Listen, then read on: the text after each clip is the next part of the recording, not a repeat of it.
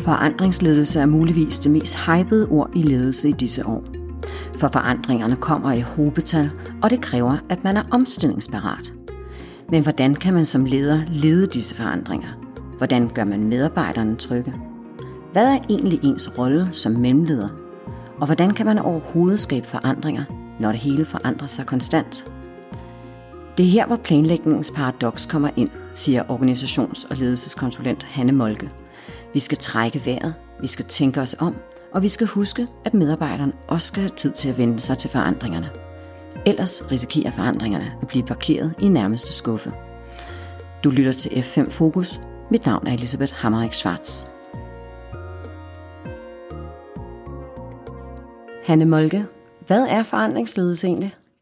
Ja, mange taler jo om forandringsledelse, og det er en del af utrolig mange kurser og projektlederkurser og lederkurser. Og øh, alting, når man bliver ansat i forskellige lederjobs, skal man også være i stand til at lede forandringer. Og det er jo noget sjovt noget, at vi taler om forandringsledelse. Det er jo ligesom ud fra en eller anden forståelse af, at forandringer er noget midlertidigt, eller noget, der er mellem to stabile perioder. Og jeg tror, vi alle sammen efterhånden godt ved, at på en eller anden måde går udviklingen så hurtigt, at øh, der er ligesom ikke rigtig nogen stabile perioder. Der er kun evig forandring. Så på den måde er i virkeligheden al ledelse er faktisk forandringsledelse. Øh, også folk, der arbejder i driftjobs, kan man sige, der er der jo hele tiden vilkår, der forandrer sig. Der kan være rekrutteringsproblemer, der kan være problemer med at levere den kvalitet, der skal være til stede. Der kan være øh, nye ting, der sker, som folk skal uddannes til. Så der er jo ikke noget, der bare er drift, eller som bare er stillstand. Al ledelse er faktisk, eller bør være, tænkt som forandringsledelse. Det kunne jeg godt forestille mig, at der er mange medarbejdere, som ikke er særlig trygge ved. Hvordan får man som leder medarbejderen med? Ja, altså jeg tænker, der øh, tit skal man jo tit skal man jo være, lade være med at træffe, kan man sige, beslutninger om forandringer i et alt for lukket rum.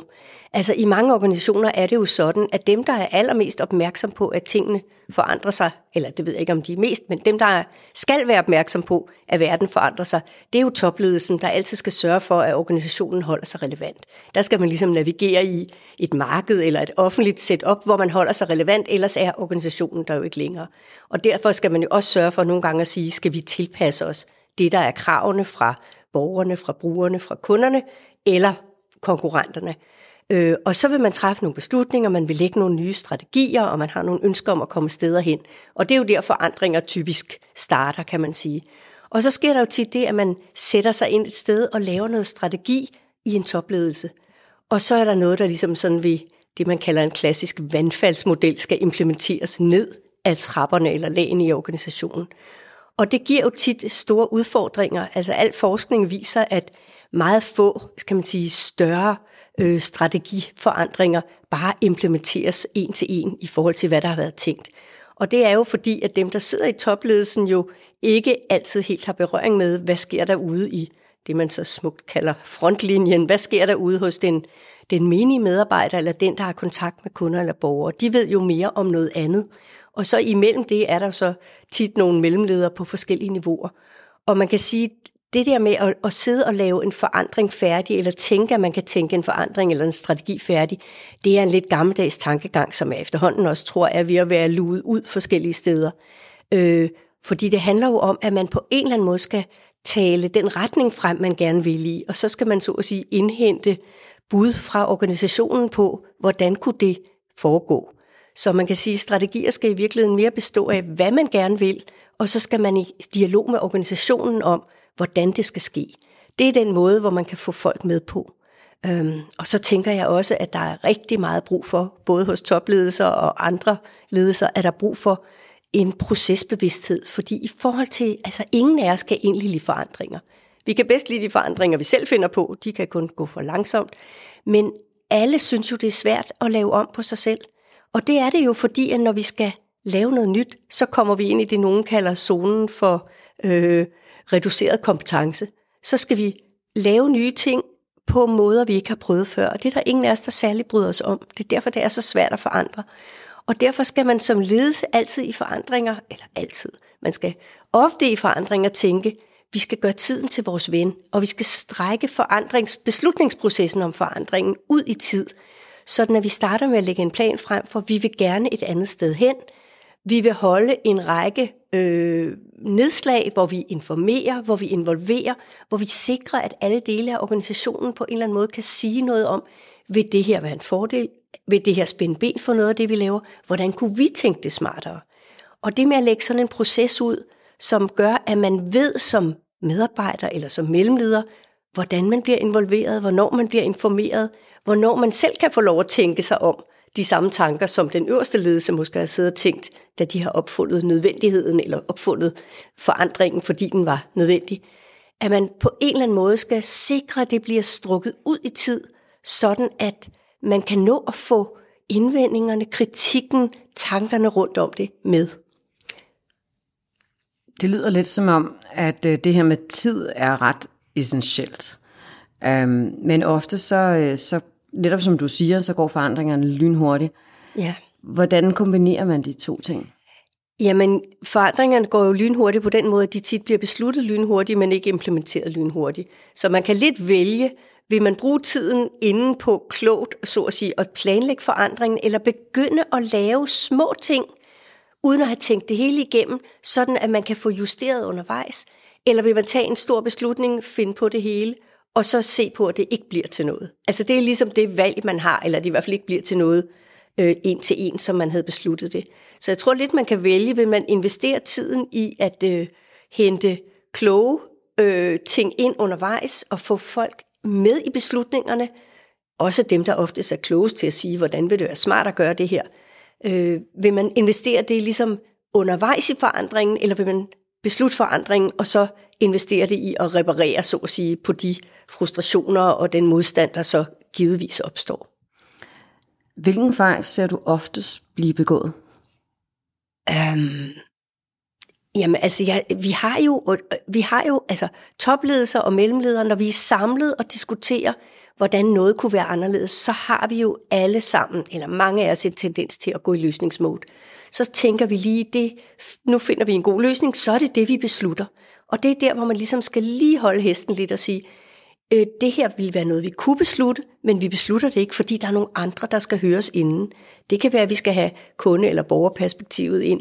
Det kan være, at vi skal have perspektiver fra forskellige dele af organisationen ind.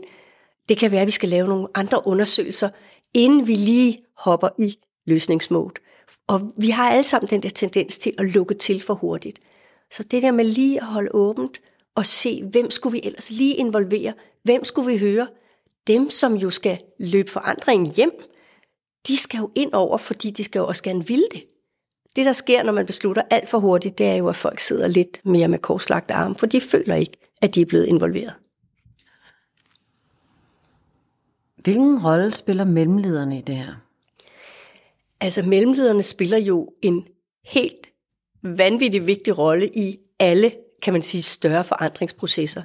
Typisk bliver beslutningen jo truffet af politikere eller øverste ledelse om, at der skal ske et eller andet. Jeg mener, i, i det kommunale, det er jo bare, altså det er jo budgetter eller i valgperioder, der kommer jo nye ting, der hele tiden, eller regeringsgrundlag, der kommer nye ting, der skal laves, fordi der er nogen, der vil noget andet. Øh, og det sker også sådan i både offentlige og private organisationer. Og der er det jo sådan, at mellemlederne er jo dem, der typisk har personaleledelse.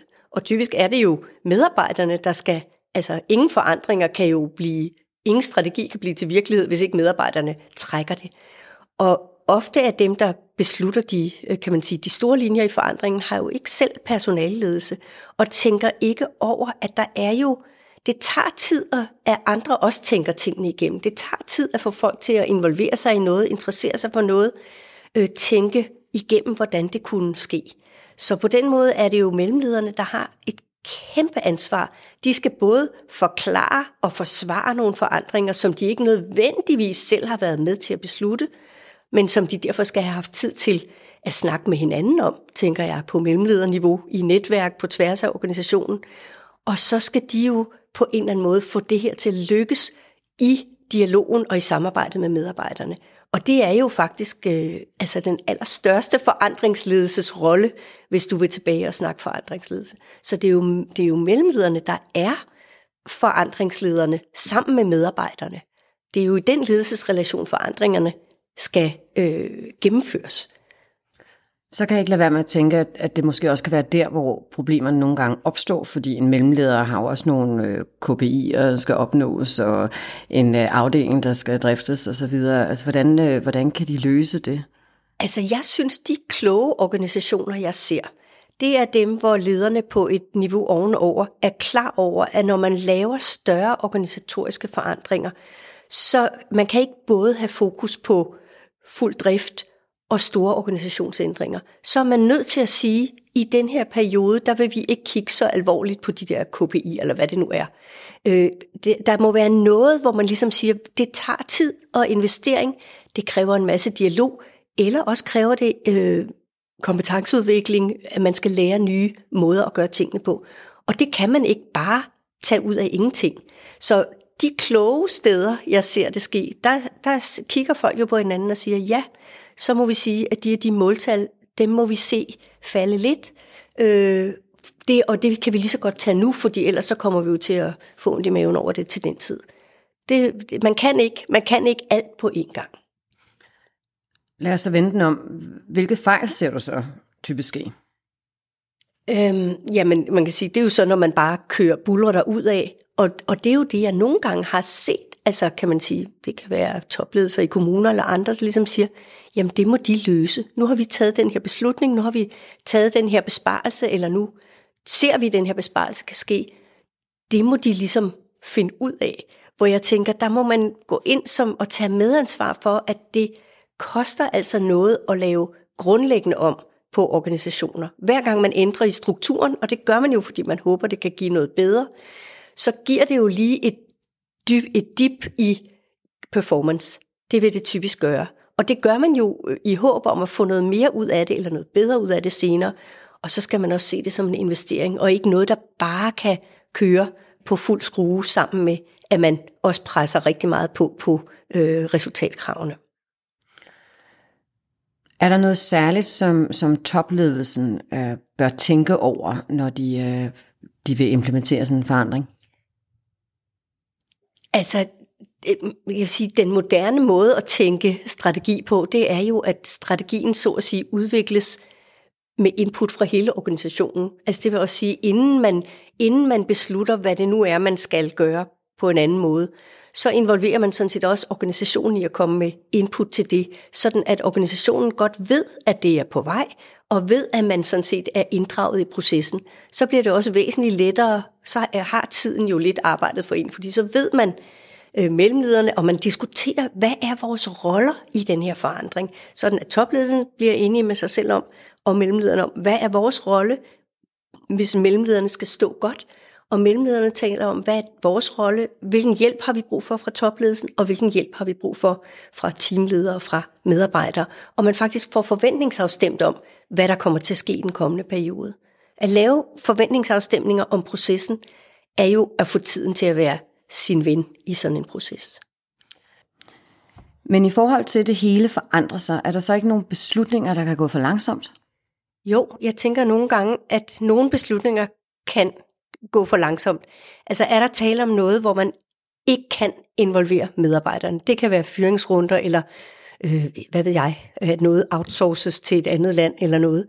Så handler det jo om i virkeligheden at få dem meldt ud, taget beslutningen og meldt ud hurtigt, så man ikke går og venter og venter på det, og tingene bliver dårligere. Men det man bare skal tænke på, det er, at når man så melder beslutningen ud, inden da skal man have tænkt igennem, hvad vil man så gøre, når beslutningen er meldt ud? Hvilken proces er der frem til, at folk rent faktisk ikke skal være der mere?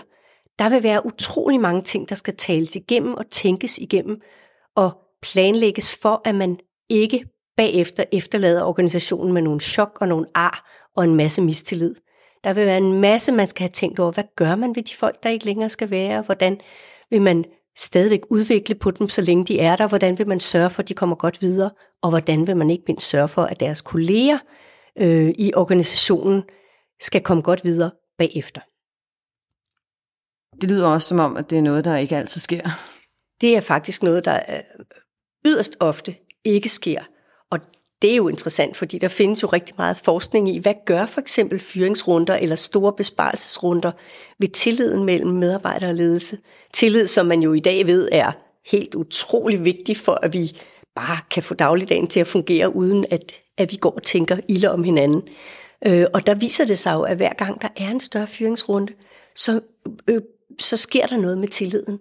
Øh, og det kan man faktisk undgå, hvis man laver sit efterarbejde, hvis man, øh, hvis man får taget de samtaler, der skal til med de medarbejdere, der har brug for det, øh, som både handler om, hvordan bliver vi gode i det her nye setup, hvordan kommer vi videre, hvordan laver vi den næste strategi. Det kan der være nogen, der Øh, nogen, det skal man jo tale om, men der kan også være noget bagudrettet. Man kan kalde det sovearbejde, eller arbejde, der handler om at sige, jamen okay, der var altså øh, en organisation før, og nogle kolleger før. Nu er de der ikke. Det skal man altså også have lov til at tale ud. Og det skal man jo ikke snakke om hele tiden, så det handler jo nogle gange om at lave en proces, hvor man etablerer nogle forskellige rum til forskellige stemmer, men sørge for, at man får talt tingene færdigt. For ellers så er der altså nogle spøgelser, der kan gå rundt i organisationen, som er øh, savnet, øh, eller stemmerne fra dem, der ikke længere er der, som man ikke fik taget ordentlig afsked med. Der er noget, som du kalder planlægningens paradoks. Hvad er det? Planlægningens paradoks er jo noget, vi alle er udsat for, og som har stor betydning for det her med, hvordan vi lægger strategier, eller hvordan vi laver forandringer. Og det er jo, når du planlægger, at du gerne vil noget nyt, at du vil et sted hen, du skal lave en ny strategi, så står man jo i det paradoks, at når man ligesom, Øh, kan man sige, tegner stregerne for den her forandringsproces, så er man egentlig dårligst udstyret til det, for man ved jo så lidt endnu. Alt det, man ved, når man har begået fejlene og gennemført tingene, det vil man gerne have vidst i starten, og det ved man ikke. Og det er jo det, man bare skal huske sig selv på, at man sidder og skal planlægge en proces, en forandring, en strategi på et tidspunkt, hvor alle de data, man ikke har endnu, vil være skønne at have. Og så skal man tænke, hvordan kan vi tidligt i processen forsøge at indsamle nogle af de data, eller begå nogle af de fejl, som vi kan lære af. Og det er jo derfor, at man mange steder arbejder med prøvehandlinger og meget hurtige gennemløb, hvor man prøver noget af i nogle måneder, justerer på det. Og det er jo også noget af det, der giver tryghed i organisationer, at man faktisk kan justere, hvis man finder ud af nogle af de beslutninger, man har truffet, faktisk fører dårlige steder hen, at de så kan justeres for ikke at føre til uretfærdighed eller virkelig dårligdomme i organisationen. Og det er jo bare derfor, man skal huske på, det, at når man træffer nogle af de store beslutninger, har man ikke den viden, man burde have. Og det kan man ikke have. Men derfor skal man bare blive ydmyg i forhold til at træffe de der meget øh, faste beslutninger om, hvordan en forandring præcis skal udforme sig. Nogle gange ser man jo virksomheder sige, at vi har den her 2030-strategi.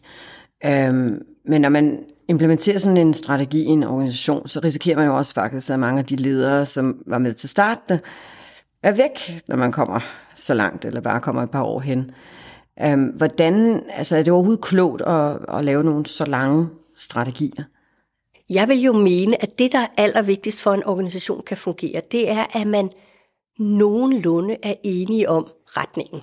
Altså, det behøver ikke at være en strategi med helt præcise tal og ting, men det er, at man nogenlunde er enige om retningen, og det kan være, at 2030-strategien går ud på, at vi skal justere retningen. Nu har vi måske været en organisation, der i særlig grad skulle arbejde på den og den måde. Altså der kan for eksempel øh, hele, hele ældreområdet eller børneområdet kan jo være eksempler, hvor man i lang tid jo nu har, har sagt, øh, at vi skal gå over til at arbejde med rehabilitering og brug af ældres egne styrker, eller hvad ved jeg. Øh, det det jo, har jo været en, kan man sige, en, en ændring, man har foretaget. Og det vil jo være super vigtigt at arbejde langsigtet med sådan en strategi.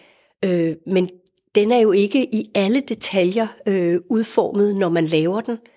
Men det må den så blive undervejs. Så jeg vil jo mene, at det der med, at hele organisationen altid ved, nogenlunde, hvad er retningen? Hvad er det, vi er her for? Hvorfor er det vigtigt, at vi er her? Øh, og selvfølgelig, at man så også løbende sætter sig nogle mål, fordi ellers ved man jo ikke, om man lykkes, og det har vi alle sammen brug for. Og det tænker jeg er meget vigtigt i strategiarbejde, at man hele tiden har, at alle har styr på retningen, styr på de kommende mål, så der kan evalueres, gives feedback, arbejdes med at komme, at blive dygtigere, fordi i det offentlige skal vi jo arbejde godt for skatteborgernes penge, i det private har man nogle andre, men man skal jo hele tiden oppe sig Og det er jo fordi verden ikke står stille. Og det er jo derfor, der hele tiden er forandringer, selvom vi ikke nødvendigvis ser dem fra dag til dag. Så for at bruge et fortærsket udtryk, så, så skal vi være mere agile. Ja, i virkeligheden handler det jo om det der med, at, det man siger, indlægge mange, hvad kan man sige, iterationer. Altså det der med, at man, man tager snakkene mange gange, man evaluerer mange gange. Det er jo også meget moderne, kan man sige, at arbejde med det, man kalder prøvehandlinger. Nu vil vi gerne derhen. Vi laver en prøvehandling. Vi laver ikke kæmpe store case-studier og business cases. Vi laver en prøvehandling. Nu arbejder vi med det et stykke tid, så evaluerer vi det, så justerer vi det. Det der med hele tiden at justere med input fra dem, der rent faktisk står med det. Det er jo noget, der giver både trygge og glade medarbejdere og tilfredse organisationer, når alle oplever, at de har noget at skulle have sagt i forhold til det, der berører deres eget arbejde. Nogle gange ser man jo virksomheder have en nulfejlskultur. Ja. Øhm, det tænker jeg også øh, er lidt problematisk, hvis det er, man godt vil skabe nogle forandringer, for der skal vel også være plads til at fejle undervejs. Jamen absolut. Det, det jo handler jo grundlæggende om det der med tillid og tryghed, vi talte om. Fordi i virkeligheden er det jo, det er jo godt, hvis man kan drøfte fejl åbent. Og hvis man har en, en angstkultur, så vil man jo forsøge at skjule fejl. Det er der jo også lavet ufattelig meget forskning i, at ting er jo blevet, øh, ting er jo blevet ikke fortalt, og der er sket katastrofer i organisationer, fordi folk ikke har turet sige, at de havde noget kritik, eller der var blevet begået en fejl. Hele den her store dialog om psykologisk tryghed, som Amy Edmondson står for, øh, handler jo om, at vi skal kunne tale om det, vi ikke kan finde ud af. Vi skal kunne få feedback, også når vi begår fejl. Vi skal kunne drøfte vores fejl som en læring. Det er jo vejen frem, kan man sige. Det er okay at begå fejl. Det er jo ikke okay at blive ved at begå den samme fejl. Og det bliver man jo ved med, hvis ikke man kan drøfte det. Og det er jo derfor, at tryghed og tillid er så vanvittigt vigtigt. Og der har mellemlederen jo igen en kæmpe rolle. Men mellemlederen kan jo ikke bare gå og sprede tryghed og tillid i organisationen, hvis der så at sige er nogle øverste ledelseslag, som ikke giver mellemlederen selv tryghed og tillid og har mellemlederens ryg, når der bliver begået fejl i mellemlederens organisation. Så det handler jo om at have den der tryghed og tillid hele vejen, og samtidig selvfølgelig holde hinanden op på, at vi skal jo lykkes med de opgaver, vi laver. Så vi skal ikke begå fejl, men vi kan ikke lade være at begå fejl. Det gør vi hele tiden. Men det er jo ikke det, er jo ikke det der skal være forrest, så at sige, på agendaen. Øh, så vi skal jo lykkes med hele tiden at blive gode, men vi skal sørge mig, jeg mener, alle begår hele tiden fejl. Hanne Molke, tak fordi du kom. Selv tak.